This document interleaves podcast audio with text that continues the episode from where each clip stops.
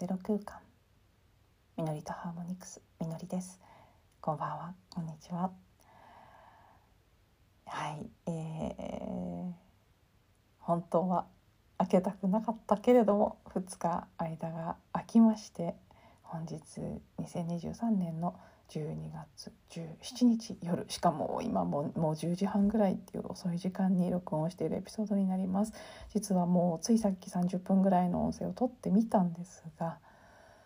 もう自分でも喋っててあんまりにも訳が分からなくてどうしようかなと思ったんですけど今再チャレンジ。もう一回しっかりと腹に意識を向けて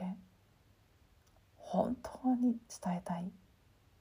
誰かの受け入れ受け売りとかでもなくね記憶からの言葉ではなくしっかりとクリーニングされたところからの愛からの言葉を紡ぎたいなと思って、うん、まあちょっとねもうさらにギアを上げてっていう感じでスイッチを入れて腹に意識を入れて意識を置いて話し始めています。頭で考えるというよりは、ね、もう本当に丹田の腹の意識から出てきたものを表現していきたいなと思っているんですがまずそうですね、えー、私が昨日音声配信できなかった理由でもあるんですけどとにかく昨日おととい激しい凄まじく激しい2日間でした。今日もです。3日間、まあ、特に昨日おとといですね。どうでしょうね。聞いてくださってる皆さんの中にもそういう時間、まあ、その激しさの中身は違ったとしてもあなんかすごかったなっていう感覚で過ごされてた方もいらっしゃるかもしれません。まあ、お天気もすごかったですよね。一昨日はこの時期なのに夏日。神奈川県は東京もそうかななってたみたいですけど。本当にねいわゆるインディアンサマーですけど夏のような冬なのに夏のような日が12月なのにっていう半袖ですよぐらいの感じでしたよね。そこからのまあ、そうでさらに一昨日は雨とすごい強風があって私は家が揺れて怖いぐらいの音が夜はしてましたけどそんな、まあ、雨嵐風うんからの冬とは思えない夏日そして今一気に気温は急降下していき明日から大寒波ということで、まあ、目まぐるしくお天気も移り変わっている。そしてもうエネルギーレベルも相当だと思います。半端ない。いい意味で言うと高次元の癒しやサポートのエネルギーもすごく来てますしたくさんのそのライトコードと呼ばれるようなね光のメッセージであったりそのエネルギー的なコードのようなものも来ていると思います。だからこそ体の調整もかなりやらされてる気がしますしそう凄まじいインテンスな光が来てるのでやっぱり潜在意識のゴミも次々見せられる。私も一つ前のエピソードでもね、泣きながらになってしまいましたけど 古傷また出てきて浄化するような音声がありましたけどね。その後また全然違う角度からうわーってもうこんなとこにもこんな傷あったかまだこんな痛み残ってたかっていうかまたこのパターンやるのか私っていうちょっとね悲しい自分の悲しみに触れる出来事が一昨日ありましてそれをたすら見せられ浄化しという時間でした。その傷と癒しが同時にある流れの中で新たな出会いがあったり何かこう可能性として見えてくるものがあったりとそういう面でも大変濃い2日間があっての今日はもう疲れ果て眠い疲れた って何か言ったかわからないぐらいの ヘロヘロな状態で過ごしていたんです。でそうですねちょっとこれは本当にあの余談ですけど今朝あの実際気温も高かったんだと思うんですけど昨日の夜でもそれにしたっってこんなに汗かくかっていうぐらい熱出したのかなって思うぐらい汗をかいて目が覚めたんですね朝。でもうあまりに髪とかがびしょびしょになっちゃってたので寝直す気持ちになれずまだ6時だったんですけど起きちゃって。そこでふとあそうだ6時半頃に海岸に行けば日の出が見られるって聞いたなというのを思い出してまだ間に合うかもしれないと思って早朝初めて6時台にビーチに行ってみたんですね。そしたら見られました。とっても綺麗な朝日。でそれを海にでねその朝日の方に向かって寒かったので立ち止まってることができなくて 歩きながらあの見てたんですけど海に、ね、あの太陽に向かって歩きながら綺麗な日の出の瞬間を見てなんか気分的に初日の出みたいだったんですね。初っていうのはねあの元旦の初日の出って意味じゃないんですけど私がこの茅ヶ崎エリアに引っ越してきてビーチに朝、まあ、ほぼ毎日のように行くようになって初めて日の出を見たのでそういう意味での初日の出。そしてね歩きながらポツって自分から出てきた言葉が「夜が明けた」って。なんかそれがすごく深い響きを持って自分の中に自分から出てきた言葉なんですけどまたループして自分ループん？はいブーメランのようにね自分の中に入ってあそうか意識的な意味でのよくねあのスピリチュアルな情報に触れてる方は耳に耳にするキーワードだと思いますけど目覚めるってやつですね。なんか私最近目覚めるって一体何なんだとか突っ込みたくなる時も多いんですけどまあでもねとはいえ目覚めていくんですけど私たちは目覚めていこうとしてる人たちが多い、まあ、事実なんですけどあんまり目覚める目覚める言われると嫌になるってだけの話。でもそう目覚めるという言葉で言う通り私たちが今体験している変化は目覚めなんですよね。そして目覚める。私たちのこ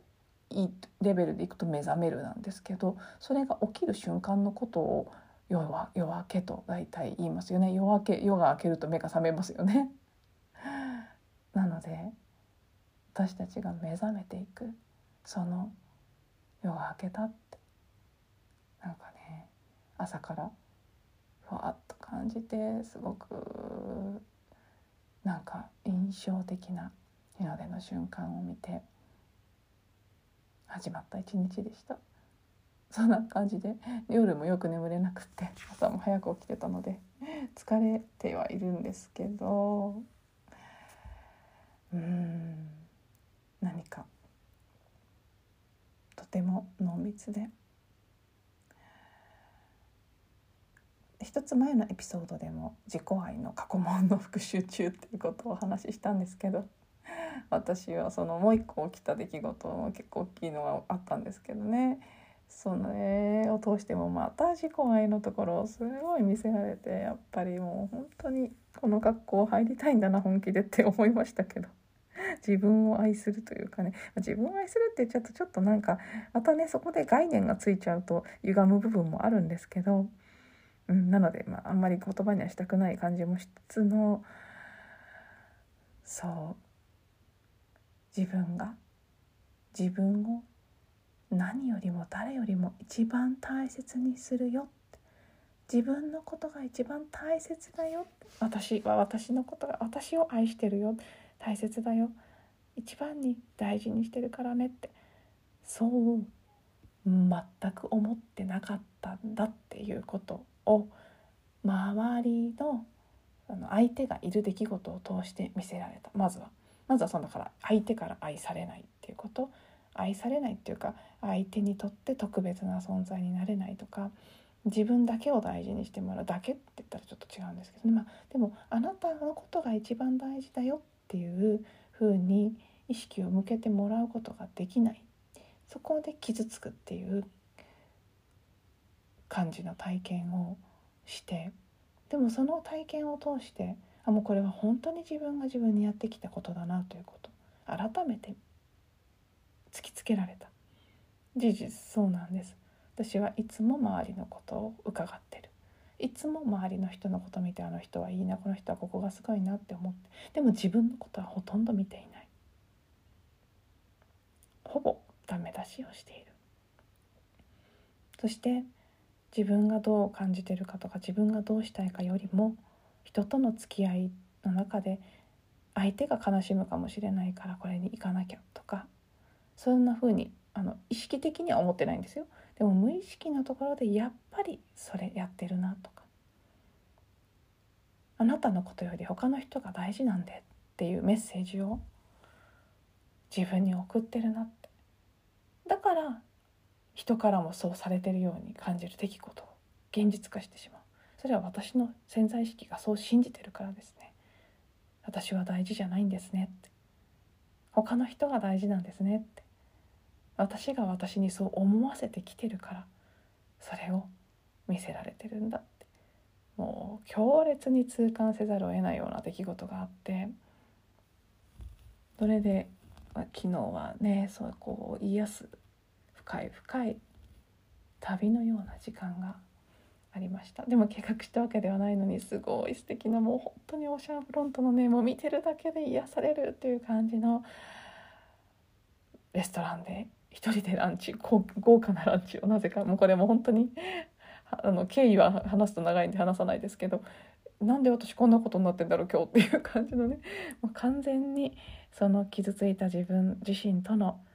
仲直りのデートだなっていう感じのセッティングがもう知らぬ間に行われていてめちゃめちゃくちゃ傷ついた一昨日の夜からので泣きながら過ごした昨日の朝からの昨日の昼はそんなシチュエーションでランチをして一人ランチをしてすごい海と食べ物から癒しをそれそれも美味しいランチだったんですよで癒しをもらってもうなんか食べながらもなまた泣いちゃったんですけどすごいねなんかそのことに感動したんだかもうなんか悲しい部分がもう一回出てきたのか何とも言えない涙が出てきて。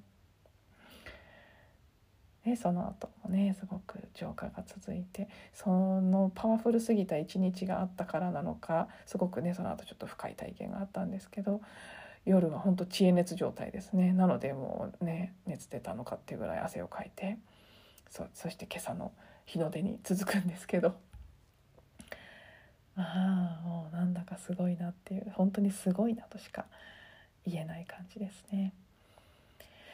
であのー、ねもうこの時点でももちろんご自身の中で何かを感じ取られてる方は私の話を聞きながらうんうんって思われるところがいろいろあるんじゃないかなと思うんですけどあえて言語化して今起きてることを少しだけ私なりの解釈で見えてきてるものをお話しするとすごくこれもなんか言葉にしちゃうとずれていってしまうので表現が難しくてなのでさっきもねちょっと30分も話したのにこれで良かったのかなんって思うところがあって一回撮り直しをしてるんですけど今でも言語化するとやっぱりそういう風になっちゃうんですけどね。魂側のこのこの先魂の意図とか魂の目的魂が思う魂の設定としての使命のようなものをそっちに舵を切っていくその延長線上にある情報なりきっかけなり気づきなり体験なりっていうものとそっちに行かせたくないといういわゆるその自我エゴと呼ばれる人間側の自分の安全装置的なものですね。変わらないでほしい。これまでと同じように生きていこうよ。それはこれまでと同じようにというのはもちろん今世の体験としてのね安定した職業でとかそういう、まあ、人によっていろいろですけど家族今までの家族と一緒にとかねそういう今までの自分のキャラ通りとかいろんな今まで通りがあると思うんですけどその人それぞれによって。そこにとどまらせようとする。それは何を意味するかっていうとその大きなスパンで見た時のその人間の要はいわゆるカルマと呼ばれるものを繰り返してあのねあの私の好きなセルフアイデンティティするホーポノポノ創始者のモーナさんはなんか魂なんだっけなんかメリーゴーランドをこう例えとして出してそのメリーゴーランドを回るような形で同じこうカルマを繰り返し何回も転生しながらぐるぐるぐるぐるやり続けてるっていうことをこの地上で私たちはみんなやってきてるんですけどもうそこから抜けたいっていうことなんですよね。その生き方をやめるっていうことが一つ今の時期に設定された全体としての私たちのうん約束事みたいなものとしてあってそれが起きようとしてるんですけど面白いもんでそれが設定されてきたものであるにもかかわらず私たちはそこをこうやろうとしていかなきゃいけなくて決まってんだったらやんなくてもなりそうなものなんですけどそうではないっていうね不思議なパラドックスがあるんですよね。ででもそこをやらせないという力もこれも矛盾ですけど やるって設定してきてるのになんでやらせないようにする力が働くんだよって突っ込みたくなりますけどどうもそうみたいであえて難しくしたかったのか何なのか変化進化させないように目覚めさせないようにするっていうエネルギーもすごく働いていてなのでいろんな形でエゴの声っていうのが強くなりやすくなってる。だから目覚めてるような風情に見えている物事や人なり。でさえも。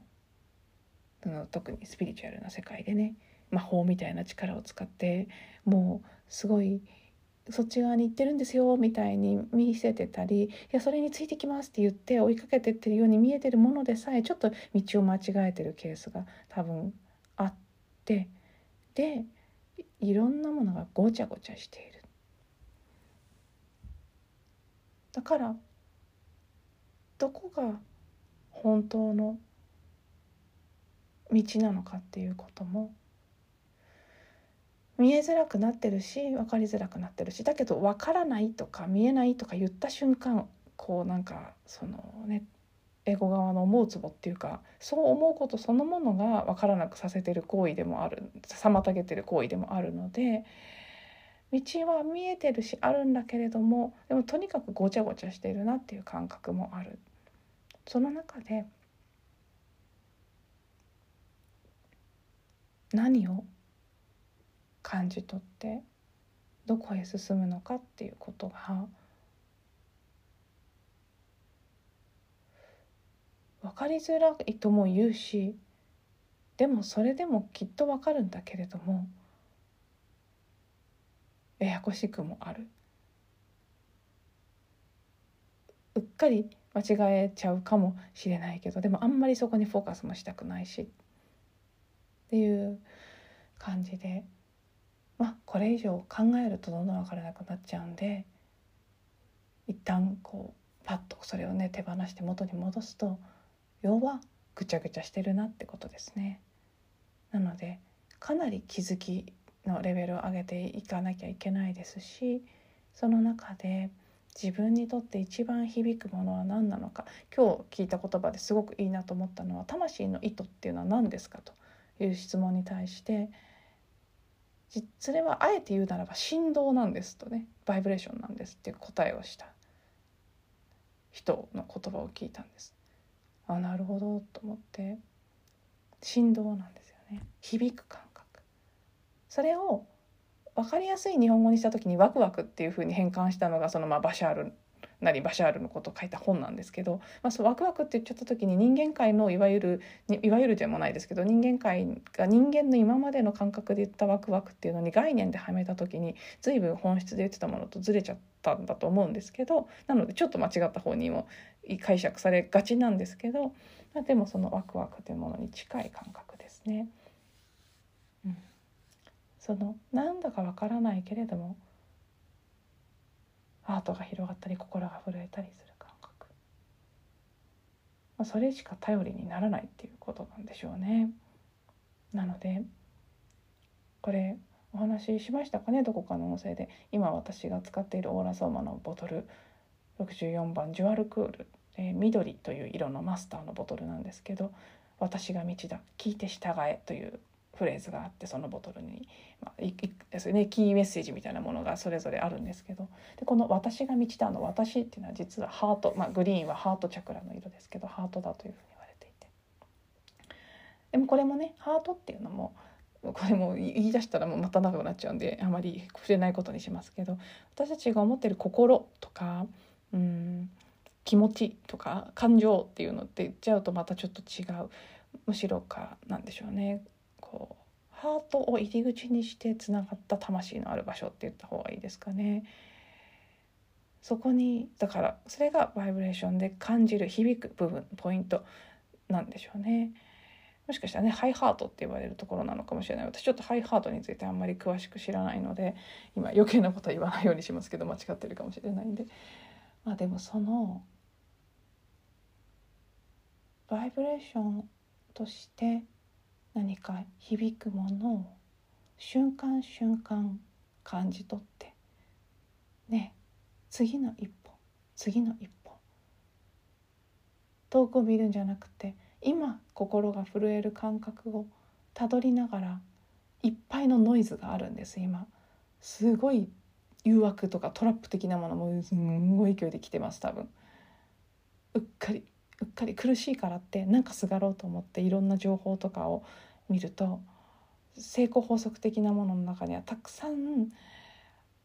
本来抜けたい魂が行きたいところじゃないとこに誘導しようとしてるものもいっぱいありますからどっちかっていうとそっちの方が多いんです多分メジャーに出てるものは。なのでうんまあできるだけ。そこをちょっと今こんなこんなね一方通行の音声でお伝えするのは難しいところですけど。まあそうですね。なのであえてのこうエネルギーのところにこの意図とかこう情報の行動を入れることを私は今まあんまり普段そういうことを意識的にはしないですけどこの音声の中でちょっとね意図設定してみようかななんていうふうにふっパッとそんな気がしたので感じました。うん。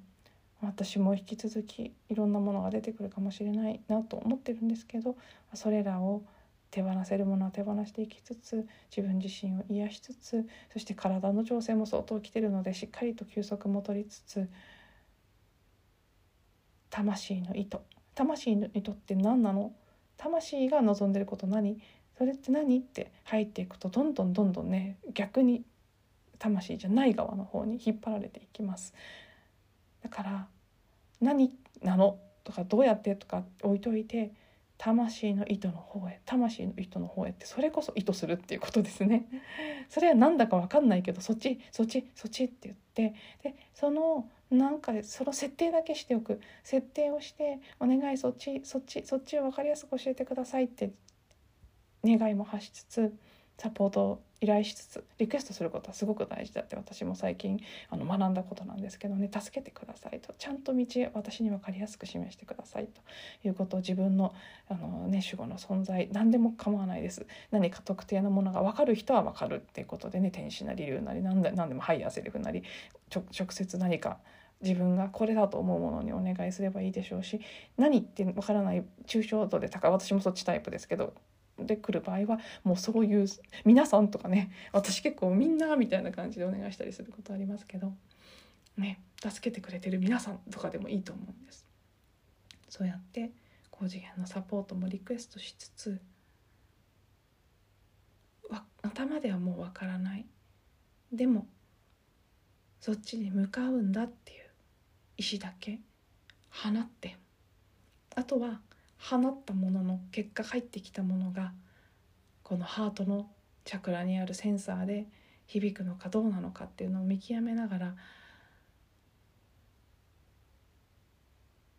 進んでいくっていうことがあなんかもうこの時期大事っていうよりはそれしかできないのかなっていう感覚ですかね。はいそんなことをまあ、ちょっとさらりとお伝えしてみましたあのよくわからないあの1個目話した時も相当わけがもっとねわからないいっぱい喋っちゃったんでもっとわからないんですけどこれでも十分わからないと思うんですが何かしらエネルギーで伝わるようにはい